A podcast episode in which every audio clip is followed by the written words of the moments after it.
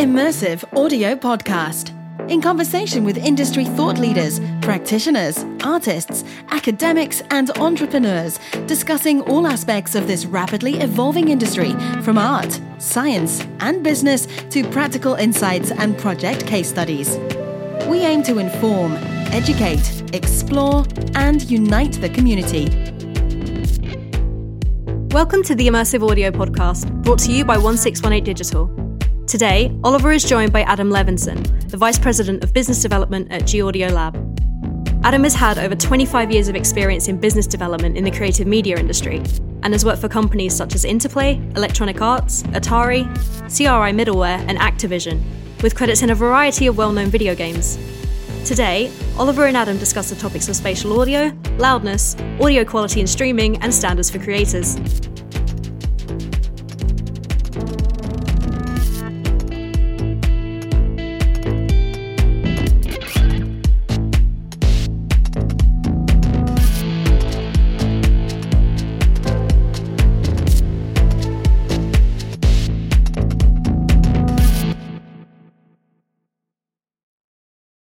Adam Levinson, welcome to the Immersive Audio Podcast.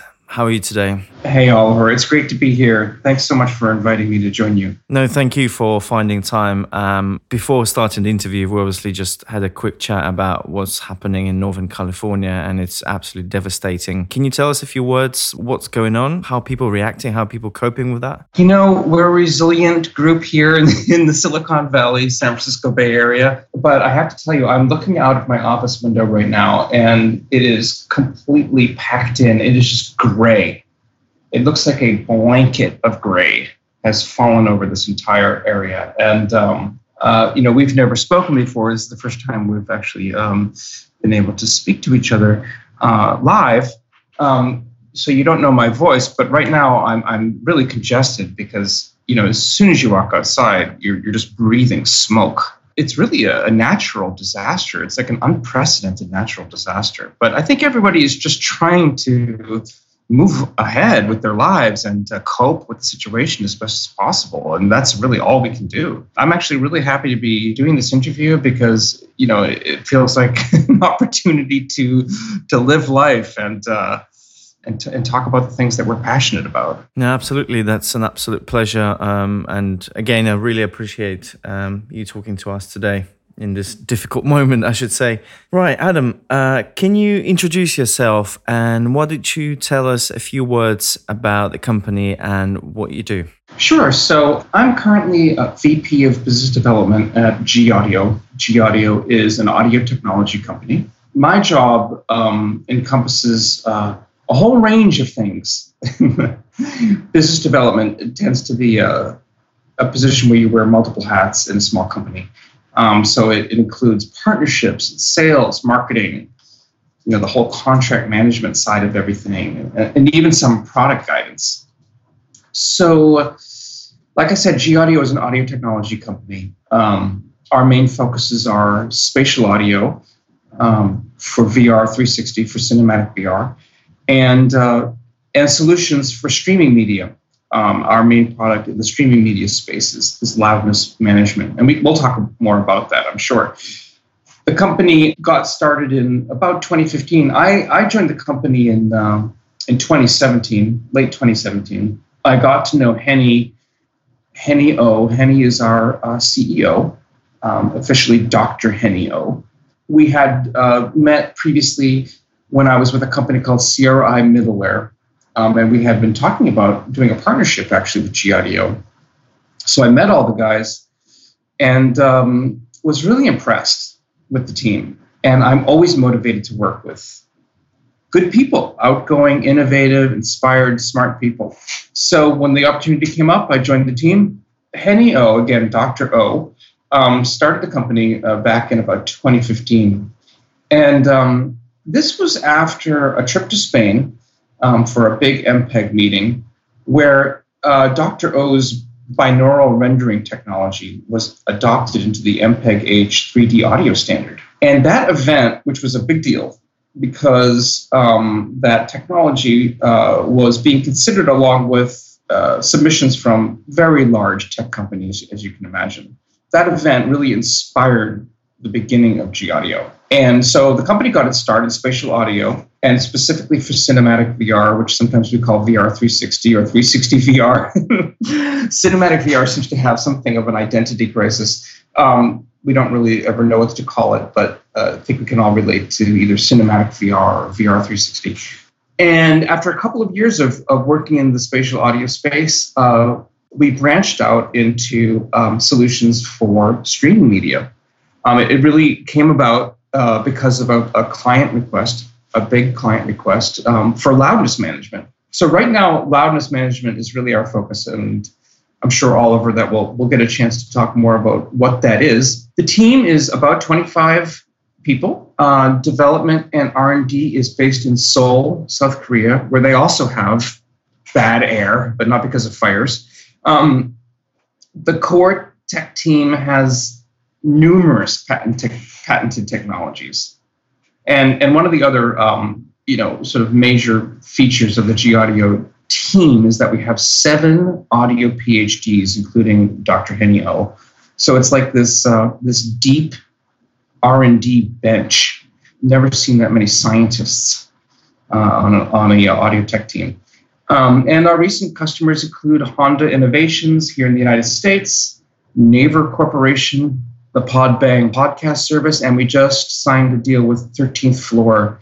They're a cinematic VR uh, production company, and that project is for, for 5G, uh, cinematic VR over 5G. So that's a quick, um, you know, uh, start to finish, start to present summary of the company. Have you personally always worked in various positions within the audio industry? Could you tell us a little bit more about your personal background as well? Sure. So that's a long story. Um, I was a musician. Uh, I was a percussionist back in the early '90s, very early '90s. I was uh, collaborating with a lot of dance companies, actually in the San Francisco area, and um, that is kind of uh, the era of, of sort of the beginning of of the video game industry as we know it now, um, kind of the, the start of the whole multimedia era. One of the choreographers I was working with, um, her husband was launching a startup a multimedia startup. And, you know, he knew I was a musician. He knew I wrote music and he invited me to write music and, and do sound design for his multimedia project, which was like this fantastic voyage through the human body. That's where it all started, Oliver. As soon as I got into that project, I saw that this should be my future because it was so exciting. I mean, how can you not be excited by the combination of entertainment, technology, art, music, it just presented this awesome opportunity. And you know, 20 years later, actually more than 20 years later, you know, I had uh, ended up as the head of sound at Activision for for many years, and then uh, through a series of uh, twists and turns, got on into the business side.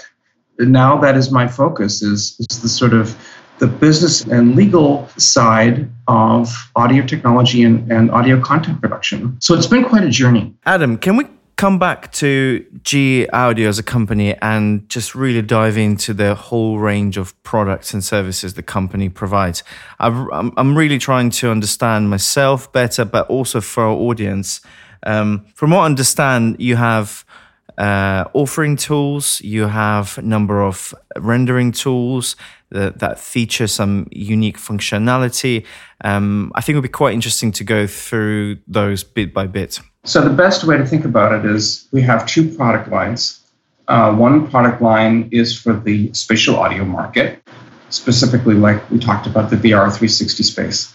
And the other product line, uh, like we, we talked about earlier, is, is really for streaming media, and that's a loudness management SDK. Both products are SDKs. So let's go back and talk about spatial audio for a sec. Our spatial audio product is called the Sol VR 360 SDK, and that is a spatial audio software suite for cinematic VR. It includes multiple components, the main component, of course, being the rendering SDK. Um, but you might be familiar with our Works spatial audio plugin for Pro Tools. The idea with this product suite is, is to provide an end to end solution for spatial audio. So we have Works on the production side, we have um, the spatial audio renderer uh, incorporated into the SDK. And we also provide an encoder and we uh, provide a player app. So you can actually play your uh, um, VR360 videos uh, using our spatial audio format on your Android device. So it's a it's a complete solution. The sort of flagship product within this product line is definitely the spatial audio renderer. Let's talk about the Loudness SDK, which is our most recent product and also really our, our focus right now. As you know, streaming media is, is just this um, force to be reckoned with. And loudness is arguably the main concern, really, as far as audio is. Loudness is uh, one of one of the main challenges with emerging audio audio technologies. So that's why we decided to attack this problem. So the Loudness SDK is a, a loudness management solution for OTTs and streaming music services. OTT meaning over the top. Um, you know, I think most people are aware that that refers to you know your Netflix and your Amazon Primes in the world. And our solution uses metadata. Uh, it's not a file-based. It's not a pre-processing solution. It's a, a, a runtime, so to speak, solution that happens during the streaming of the content um, using what we call server-client architecture. Um, we could talk more about the, the technical sort of background of the product, but that's that's sort of the fast summary. So those are our two product lines, uh, VR360 and Loudness. I would like to dwell on the topic of loudness just for a bit. Um, product that is designed to certain standard. What is the benefit of using a loudness SDK? And could you maybe give us a couple of examples of kind of technologies that have adopted or would benefit from adopting the Loudness SDK? Yeah, so I think the best thing to do is, is to take a quick look at history. Um, if you look, look back at broadcast, you might remember that prior to, I think, around 2008, there was a major loudness problem. Ads tended to be super loud compared to the main content, the main program, and consumers were getting more and more frustrated and this was really a worldwide uh, situation. I would go as far as saying that it still very much is. I, I personally finding myself reaching out for a remote control, constantly trying to, you know, mix things and control the loudness as we go along. So things definitely have improved, and and the recent implementation of the various standards have made a difference. But I don't think we have arrived to the place where we can talk about it as a piece of history I think it's a very much ongoing problem. No, I totally agree. What's interesting is that you know the cliche is that history repeats itself, and in fact, you know there were actions taken uh, about a decade ago to try to deal with the problem in the broadcast space. So here in the United States, um, something called the Calm Act was passed, that gave our Federal Division of, of Communications, called the FCC, the power to regulate loudness. So, in fact, it did get better. But as soon as Netflix came along and, and OTTs became a, a popular source for, for video, the problem cropped up all over again because, of course, the broadcast rules don't apply to OTTs. And of course, um, the same problem cropped up on the music uh, streaming side for services like Pandora and Spotify. And it's especially an issue on the user generated content sites like you know twitch for example you know pandora has this major challenge they're sourcing content from so many different production companies you, you, know it's it's like almost infinite as you can imagine loudness becomes an issue because all of those programs were produced at various levels. At this point, we don't have a Calm Act. We don't really have um, standards, as you kind of alluded to in the in the streaming media space. So that's why we have created this SDK that essentially says um, what is the loudness of of the content as it is, and what's the target, and how do we get from from where it is to where we want it to be in a way that uh, maintains fidelity and doesn't introduce um, compression or limiting issues like pumping, for example, that your listeners might be familiar with, or, or artifacts. So that's really the challenge is how do we get the content to all conform to a loudness target while maintaining fidelity and uh, and giving the end user some continuity and the freedom to put down the remote and not worry so much about you know uh, adjusting volume um, per program or when the ads pop up essentially it's a tool designed for modern online based on demand sources of content uh, various platforms and and that could involve music radio films and all kinds of things and essentially it manages the loudness levels in order to bring the consistency across the board Exactly. And it does that all automatically, so to speak. And it does it without any pre processing. And I think that's something that a lot of content creators would really appreciate that there is no further signal processing without introducing or augmenting a sonic characteristics of those programs. Right. I mean, you don't want to go through this painful and hugely time consuming process of pre processing all of your content. I mean, think about let's go back to Pandora for a second. Think about the massive amount of content. Um, there's really no practical way to, you know, master everything. And in fact, it might even be uh, impossible under their licensing deals. Our solution allows this sort of no touch approach. The analysis is done on the server side, and the adjustment is done on the device side, all using metadata. I see. So software should be installed, implemented on the at the output stage from the source, as well as integrated into the application from where the media is consumed. So let's say if it's implemented with Netflix, next time you download Netflix or watch Netflix, it's there is there is an algorithm that sits on the consumer side of things as well and talks to through metadata with with its counterpart or it's kind of the rest of the software which is implemented at the beginning at source. I'm just trying to understand the mechanics of how the software is integrated into the whole process, the pipeline. Essentially, that's right. The, the metadata that has said, okay, this content is um, mastered um, at a loudness level of X.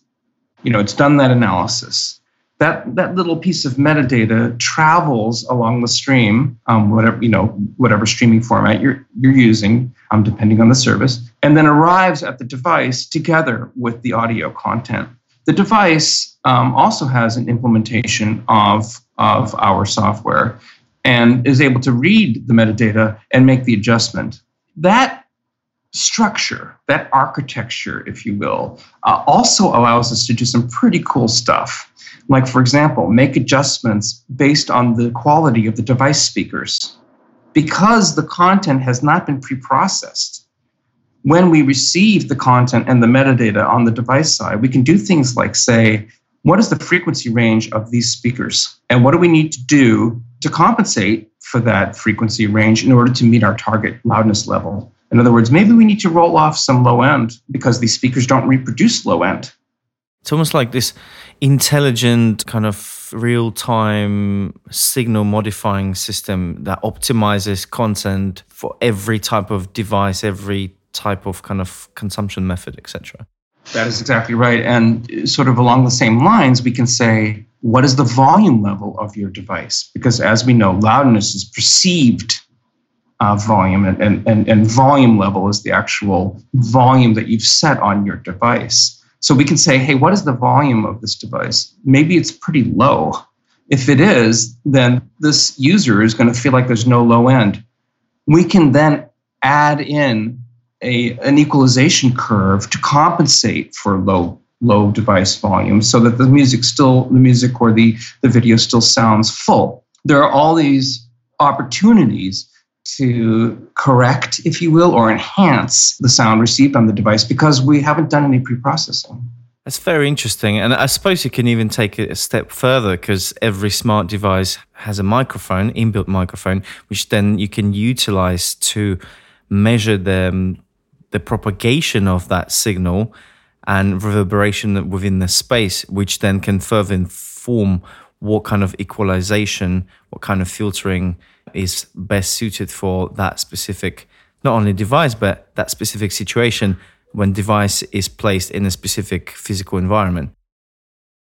That is exactly right. Something like room correction. I mean, you know, maybe you should go into product, product management because that's an excellent idea.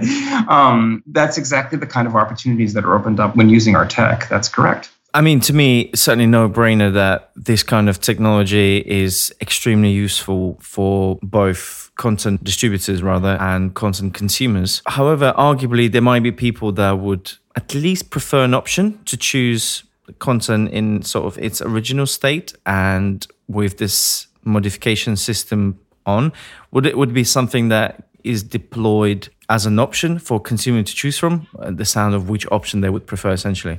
Or is it something once it's implemented it's pretty much in the dna of, of that platform and it's not nothing you can really do as a consumer? You know in my opinion the consumer would prefer not to have to muddle with the details um, especially when it comes to audio. I think that consumers recognize issues with audio. When audio is delivered that is high fidelity, high quality, and is, you know, has some continuity with loudness, then they're just pleased and satisfied. I can't imagine that they would want to turn this off um, unless you are talking about a very sophisticated user who, for some reason, wants to be exposed to the um, ups and downs, the exigencies of, of uh, loudness um, issues on OTTs and music streaming services for, for some reason. I think audio is kind of special in that way. People just want it to be really great. And if it isn't, they complain. And if it is, then they don't say anything and they're satisfied totally makes sense especially if it's very transparent. I would say if it would only make sense if uh, the augmentation of the kind of sonic characteristics of the content was quite significant and there was there was some kind of compromise and so people would kind of appreciate the the choice. If it's super transparent then i guess it's pretty much obsolete. That is a super great point. Thank you for saying that because that has been kind of a challenge in the g audio team because as I said earlier, this is a team with a lot of audio scientists, and um, and and their whole approach, the philosophy is definitely transparency. Whereas on the marketing side, you know, I want to hear more of an effect because that's something I can show to our potential customers. Um, I don't know if I don't know how old you are, Oliver, um, but you may remember back in the 70s, um, audio receivers or audio amplifiers that used to be in stereo systems had this button called loudness. And it was this awesome button that you would push, and all of a sudden, you know, your bass was bigger and your highs were higher. And, and, and the whole idea was um, compensating uh, for low volume, kind of like what we talked about before. We, we have essentially emulated the loud, loudness button from the 70s in our in our technology. Now, you know, when we are promoting our loudness SDK, you know, I would love that effect to be really prominent. But that goes to your whole point about transparency. Then you're sort of in, intruding upon the original mix. You know, you are really exaggerating, and that's something that G Audio as a team doesn't want to do. Um, the whole idea is to enhance with the goal of it being sort of transparent and, and, and not um, particularly noticeable. In fact, the less noticeable it is, maybe, maybe the better. So that, that has been a challenge for us, actually. Adam, I'm curious to hear what the reaction that you have observed has been from various companies that you presented this idea to. I would like to kind of come from a different angle and maybe talk about the ethical side of things. So I'm just going to assume that it's it's a very time consuming process and uh, resource demanding process to develop such technology. And essentially, it's a B2B transaction, which is then passed on to consumers. So I'm wondering if there are cost implications that would be imparted and passed further to the consumer from your clients. And is it something that discussed openly and communicated to the audiences? And maybe they have an option to choose if you could pay extra X amount per month, you would get your content optimized? Or is it something that your clients, the big companies, are, are willing to absorb and kind of integrate within existing price plans? So that's a bit of a mouthful, but hopefully you get the point. No, that's a super great, great question. So first of all, um, I think it's important to recognize that OTT services and music services, even even though we are all currently or many of us are currently enjoying the benefits of these services, it is still really an emerging technology. And the transmission of the content over the internet is such a massive technological feat that that is the uh, that is the um, priority that is the uh, the focus and concentration of, of most of these companies they're really just trying to get the signal from one point to another without interruption and deliver it in a high quality manner so you know from the company's perspective from our potential customers perspective um, encouraging them to focus on audio as a priority is, as you may guess, um, kind of a challenge um, because there are these major technological hurdles. Now, our business model, um, although it is flexible, it is essentially a monthly active users model where our potential customers would be paying on a, a paying us a, essentially a royalty um, on a monthly active users basis. And that is a fraction of a penny per user. So it's this tiny amount. And that's the way many software companies actually work. Um, sometimes it's also sort of like on an hourly basis um, in terms of processing time on the cloud, for example. There are many ways to measure the use of, of technology like this, but it tends to be um, these very tiny amounts you know you're not going to see a cost passed on to the consumer the idea is that the consumer needs to be satisfied and and consumers because they're getting so accustomed to streaming they're looking to be on par in terms of quality with their broadcast experience and and frankly there's been some you know frustration and disappointment because uh, especially with things like live uh, broadcasts um, like of sports, for example, when, when you go into the streaming realm, maybe you find that the quality isn't quite as good. The streaming companies that are out there are really looking for any way to to level up on quality, and and so that that fraction of a penny is a, a small investment into really what is the goal of retaining subscribers so that that's really the whole whole um, reason that this is that this can be a priority is that it goes to retention. You don't want people getting frustrated with volume issues. We certainly already have been observing similar systems being implemented across uh, major music streaming platforms such as SoundCloud and Spotify and iTunes or Apple Music, I should say. I'm wondering if you guys planning to disrupt that existing market or your focus is mainly amongst video streaming platforms such as Netflix? But of course, you already mentioned Pandora, which to me, even though I'm not a regular Pandora user, but as far as I know, it's a radio on demand music streaming platform. Correct me if I'm wrong. That's exactly right.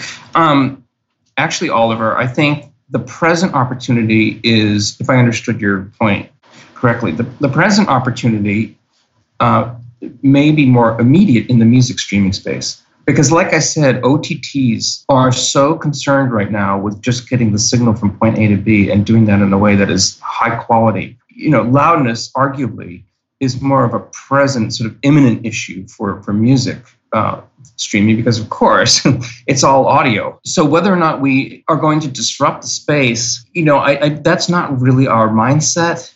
Uh, we're, we're trying to put a product out there that is going to improve the audio experience for the end user. In a sense, that is a disruption because it is promoting the, the importance of the audio experience. That's really our goal. From what I heard from other people, say especially mastering engineers for music, um, the common problem seems to be the lack of standardization among all these platforms um, and lack of kind of some kind of unity. So, for example, when you complete your track or an album, which goes out on I don't want to say CD because it sounds very old fashioned, but for some artists it still does. It's still almost 50% of recorded music market today. Whatever that might be, CD, vinyl, etc. But let's just focus on the digital domain at the moment. When when it's being uploaded on Apple Music, Tidal, Spotify, etc., it does tend to sound different. And also you know, we've got things like YouTube in the same bag because they use different algorithms, different systems who are essentially trying to do the same thing. Whilst maybe some people might argue it's insignificant for a critical ear. It is quite significant. We might be talking up to four 6 dB of difference. You know, there, there's a lot of research that suggests that people depending on loudness level, people perceive the quality of the music and the kind of the other characteristics of the music that have nothing to do with loudness. They're kind of talk about those in, in that context. So it does have an effect on the regular consumer and their perception of, of that music. So I would say the industry would definitely benefit from having some kind of system that is widely adopted by all these major platforms and which will make the life of content creators much easier. And this this is not just for music mastering engineers; it goes across the spectrum. Videos, podcasts, music streaming, etc., etc. There's loads of kind of content that is out there. So, what are your thoughts on this? No, that's. I think those are really good points. My thoughts while you were speaking are, I just don't, and, and this is something that you alluded to earlier, Oliver. Um, you know, it's very difficult to put a standard out there and then have it adhered to. I mean, especially these days where you know there's been this democratization of content creation. Uh, services like we talked about uh, Twitch or, or a service like Vimeo, where user-generated content is is uh, the focus. Um, you know, you're not going to get adherence to a standard. Standards are definitely important, and we need them. But ultimately, I think we also need a, a software layer that can uh, help to provide that or ensure that kind of consistency with loudness.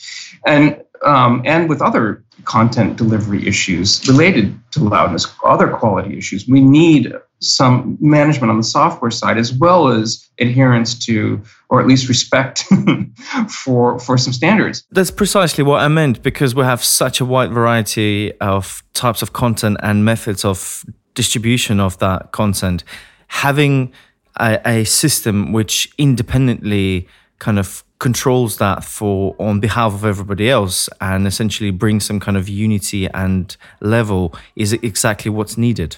I totally agree. And you know, at the same time, we, we need the standards. Uh, we need we need content creators to to make best efforts to um, to master their work or mix their work or whatever word is appropriate um, given the content type um, to the highest quality standards because that's of course going to to deliver the best experience. But yes absolutely technology has a very important role here um, especially given the the massive variety of content that we now have at our fingertips it seems like the topic of loudness is totally going to dominate our discussion today because I have more questions, uh, and it is a very important topic, and it, it, does concern many verticals of the industry, pretty much every single one, because it's it's essentially a, a critical part of how content is distributed and consumed. Being a company that specializes in creating software for spatial audio, now also focusing on creating a, a product for loudness management. I'm wondering if you have already considered um, getting involved in that space for immersive content as well. Because as you know, the thing's far worse in a space of VR and 360 and you know content production side of things. There is no standard whatsoever.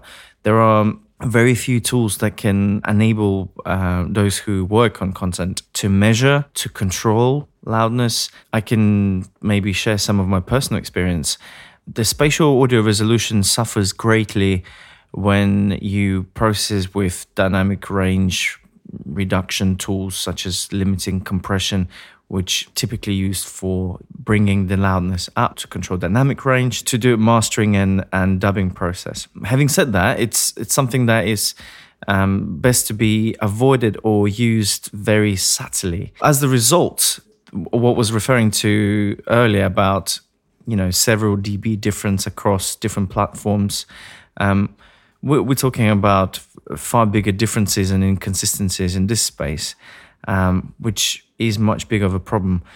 Um, on the top of that, I think we're also suffering from another phenomenon, which I I personally have come across multiple times um, talking to other people, is that the content in general is very quiet, precisely of the reasons I just described earlier. That because it's not being heavily processed, and um, let's say if you plug your headphones to headset, let's use that Oculus Go as an example, or Samsung Gear VR, and you put loudness on maximum on your device, be it standalone or smartphone, it still often doesn't uh, deliver, you know, the required loudness level, which with music, often when people talk about loudness, the typical kind of suggestion is let's not over compress, let's not over limit our content. And if it's too quiet for you, you can just turn the loudness up. Whereas here we have a problem where we can't really turn it up because it's already a maximum and it's still not delivering. Has G Audio as a company considered working and developing tools for immersive audio content concerning loudness measurements of spatial audio, specifically talking about second, third order ambisonic spatial resolution? Uh, I think that's a great question. And in fact, um, so we are going to be exhibiting at VRX in San Francisco on December 6th and 7th. And I fully intend to exhibit both our uh, spatial audio solution and our loudness uh, SDK. Um, even though on its face, you might ask, well, is loudness really relevant in, in, in the spatial audio realm? Um, but you know, as you're alluding to, of course it is. Um, I mean, I think you know, um, reading between the lines of your question, I think we have a fidelity issue right now in spatial audio um, because there are processes inherent in ambisonics, inherent in object-based rendering that um, that are challenging to fidelity, and there are issues with uh, directionality um, in spatial audio that is is highly variable and, and can produce unexpected um, peaks, can produce unexpected distortion simply based on, on where the viewer is looking. So there are, I think, major problems that need to be addressed in the spatial audio space um, in the coming years.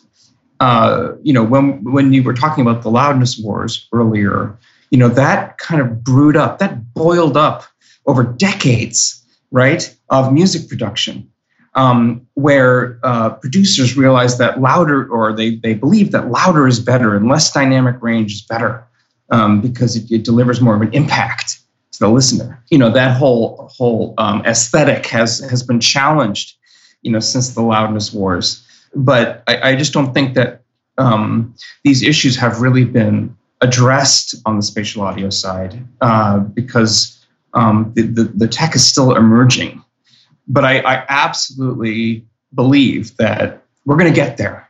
And, and, fidelity is, is going to become more and more of a, of a, uh, a priority in spatial audio. And I, am actually really looking forward to that.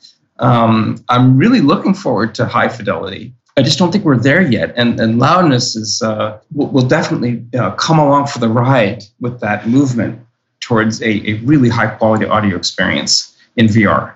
I totally agree with your previous point. But I'm just I'm, I'm also curious to hear whether or not the company can adopt existing technology and extrapolate the kind of the existing R&D efforts and apply it into the space of uh, spatial audio, or is it something that is incompatible at this point?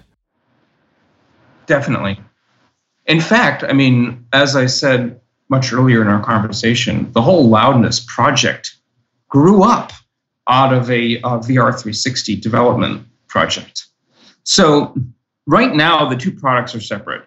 However, you know, and just a quick um, shameless plug for my company, you know, we have these um, off-the-shelf technologies, these two SDKs that we've discussed, right? The Spatial Audio SDK and the Loudness SDK, and those are our product lines that we put out into the world.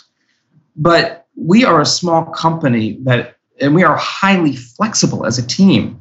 So, what we get into with our customers is customization using this sort of uh, library, if you will, of, of core tech. So, if there is an opportunity to apply the loudness management solution in, in a spatial audio project, we're going to do it. We would love that. We haven't had an opportunity to do that yet. But we have the ability to customize bespoke solutions, you know, to make bespoke solutions for our customers. And that is absolutely part of our identity as a company. So I'm looking forward to what you're talking about. That would be a, an interesting project, and I hope it happens. What predictions do you have for the future of virtual reality as far as audio concerned, and how do you think this will affect the content creators? The way you phrase that question, I think, is, is really the most pressing question for the future of, of, of our virtual realities from AR to VR. I think that spatial audio, you know, as a technology is, is eventually going to just become uh, sort of commoditized in, in the same way that 5.1 and 7.1 are, are just um, so much a part of our lives now. Uh, whereas spatial audio, you know, ambisonics and object-based sounds seem kind of exotic at the moment. I think that exoticism is going to fade away and the spatial audio formats um, will become uh, uh, very much just a part of everyday life. What I think is going to be more of a challenge and, and more of a fascinating journey for audio content creators is the procedural requirements of virtual realities. In other words, virtual objects that must exist in space together with real objects need to have believable sound properties and there is absolutely no way that a sound design team is going to be able to um, address all of the different uh, possibilities for any given virtual object. I mean, just think about a chair and everything that you can do with your typical office chair and all the sounds that are associated with that kind of interactivity that make us believe that that chair is a real thing. If we're truly going to have mixed reality experiences, then that chair is going to need to produce believable audio when we move it, when we uh, when it falls down, when we break it, when when we uh, brush up against it, when we sit in it. All of any of these various interactivities, what we're going to need is procedural solution, whether that's you know sample based or, or synthesized or, or both, um, where we are creating sounds on the fly based on the properties of these objects, based on the physics of these objects, what they're made of, how much they weigh, uh, how they move.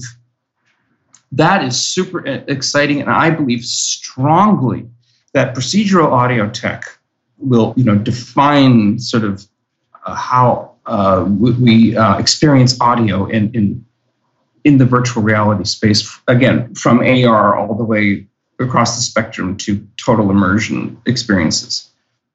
You touched on augmented reality and mixed reality now. And to me, it seems like 2018 is certainly going to be the year of AR rather than VR, as opposed to what we've seen uh, in, in past several years.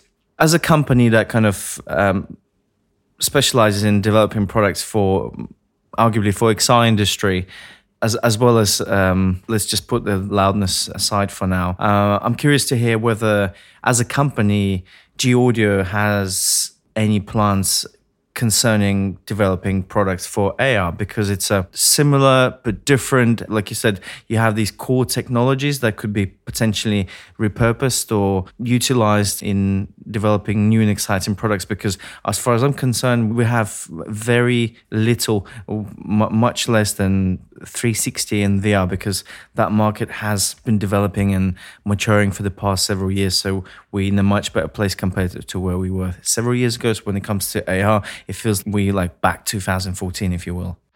Sure. I, I think, well, first of all, to directly answer your question, um, we have been working in on the research and development side on AR audio for some months now.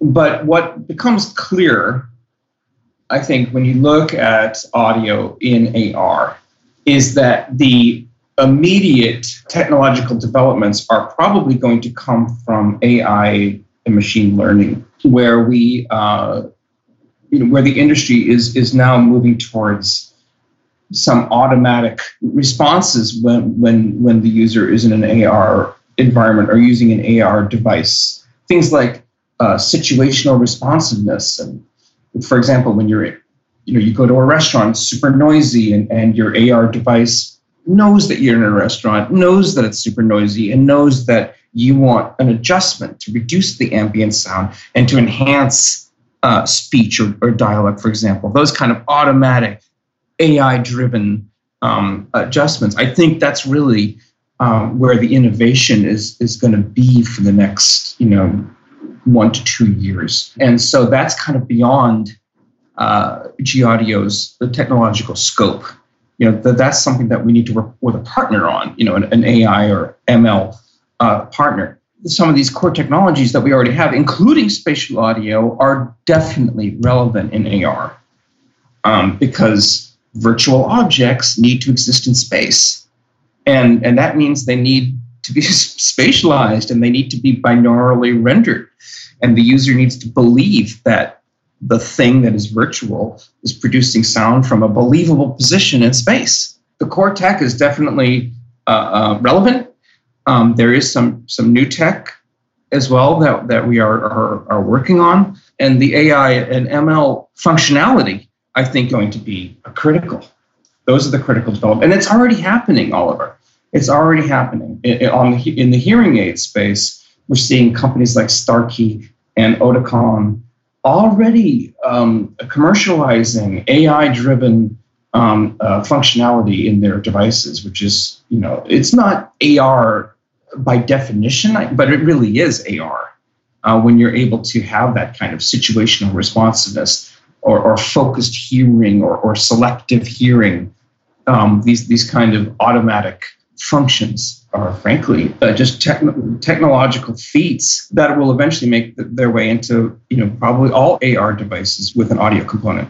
It's just such a vast space with so many possibilities how it's going to develop. I suppose the exciting part of it is that we'll get to see it all. We're, we're seeing it happening right in front of our ears. it's happening right now. Adam, it's been absolutely fascinating talking to you and you guys doing really interesting, groundbreaking stuff. Hopefully, it's been interesting and informative to our listeners as well. And I certainly would love to talk to you again in about six or 12 months, and things would have moved on by then for sure. Six, six months is a very long time in our exactly. space. So I, I can imagine things will look very different, and I'm I'm really looking forward to that conversation. Uh, and I want to thank you for inviting us to join you and um, and being a part of the podcast. Thank you. As always, I would like to finish off with the same question I ask every single guest, uh, which is what would be one piece of personal or perhaps business advice that you've learned or given by somebody else that you could share with our audience today? I'm so glad that you asked this question. What my observations are I think there are two things, and I'm, I'm, again I'm really happy to have this opportunity to share to share this these thoughts. First, um, you got to have your go-to market strategy and your business model before you rush into development of a technology. So many of us out there are technologists who are really smart and really inspired and, and probably have some incredible product ideas, but there has to be the discipline to step back and look at how am I going to get this out into the market? What is the market opportunity? And how is the business plan going to work? And I know that that sounds really boring and mundane, but your brilliant technological idea, I'm assuming that you want it to live in the market. So let's do that work before we really dive wholeheartedly into a development cycle. So that's number one. Number two is keep it simple. Now, that is the cliche of cliches, but amazingly, it, that concept often gets lost when you're talking about developing a technology and putting it into the market because a lot of this audio tech is highly sophisticated and complex, right? It is multifaceted. There's lots of terminology. Um, it's it's sometimes it's even hard to describe, and that sort of tends to it lends itself to a certain complexity that can get translated into your business planning. But when we get into our business planning, we have to almost switch into a into a keep it simple mode where we realize that basically we're selling lemonade at a lemonade stand. And, and people want lemonade on a lemonade stand on a hot day because they're thirsty. and that kind of supply and demand, those, those basic components, supply and demand, that is definitely how we have to think about our product. Is there demand. How are we going to meet that demand? Is it a hot day that's good for lemonade? We really need to think on those simple terms. Otherwise, sometimes we get lost in the complexity of the tech and of in, in, in the marketing that sometimes comes along with technology that blurs the, those simple principles. Adam, it's been an absolute pleasure. Thank you so much. Thank you, Oliver. Thank you so much. A quick note before we go. We're really excited to announce that 1618 Digital and Immersive Audio Podcast have partnered with the upcoming Immerse event in London this year to bring you highlights from the day. The event is hosted by our friends at Subpack, who you may remember from last year's episode with Steve Snooks, and it's centred around music, health, and technology. Scheduled for the 23rd of February from 11am till 6pm at Ravensbourne University, we'll be recording events throughout the day, so if you see us, please feel free to come and say hello. For tickets and more information about guests and the programme, head to projectimmerse.org forward slash London or check our podcast show notes. Hope to see you there. You've been listening to the Immersive Audio Podcast, hosted by Oliver Kadel with guest Adam Levenson. This episode was produced by Abigail Bertram, Oliver Kadel, and Giacomo Corpino, with the help of Felix Thompson, and included music by Nobs Bergamo. If you enjoyed listening, please go to Apple Podcasts. Remember to rate, review, and subscribe. The podcast is also available on SoundCloud and Stitcher. Visit 1618digital.com to access the show notes and other episodes. Follow us at 1618digital on Twitter and Instagram. Thanks for listening.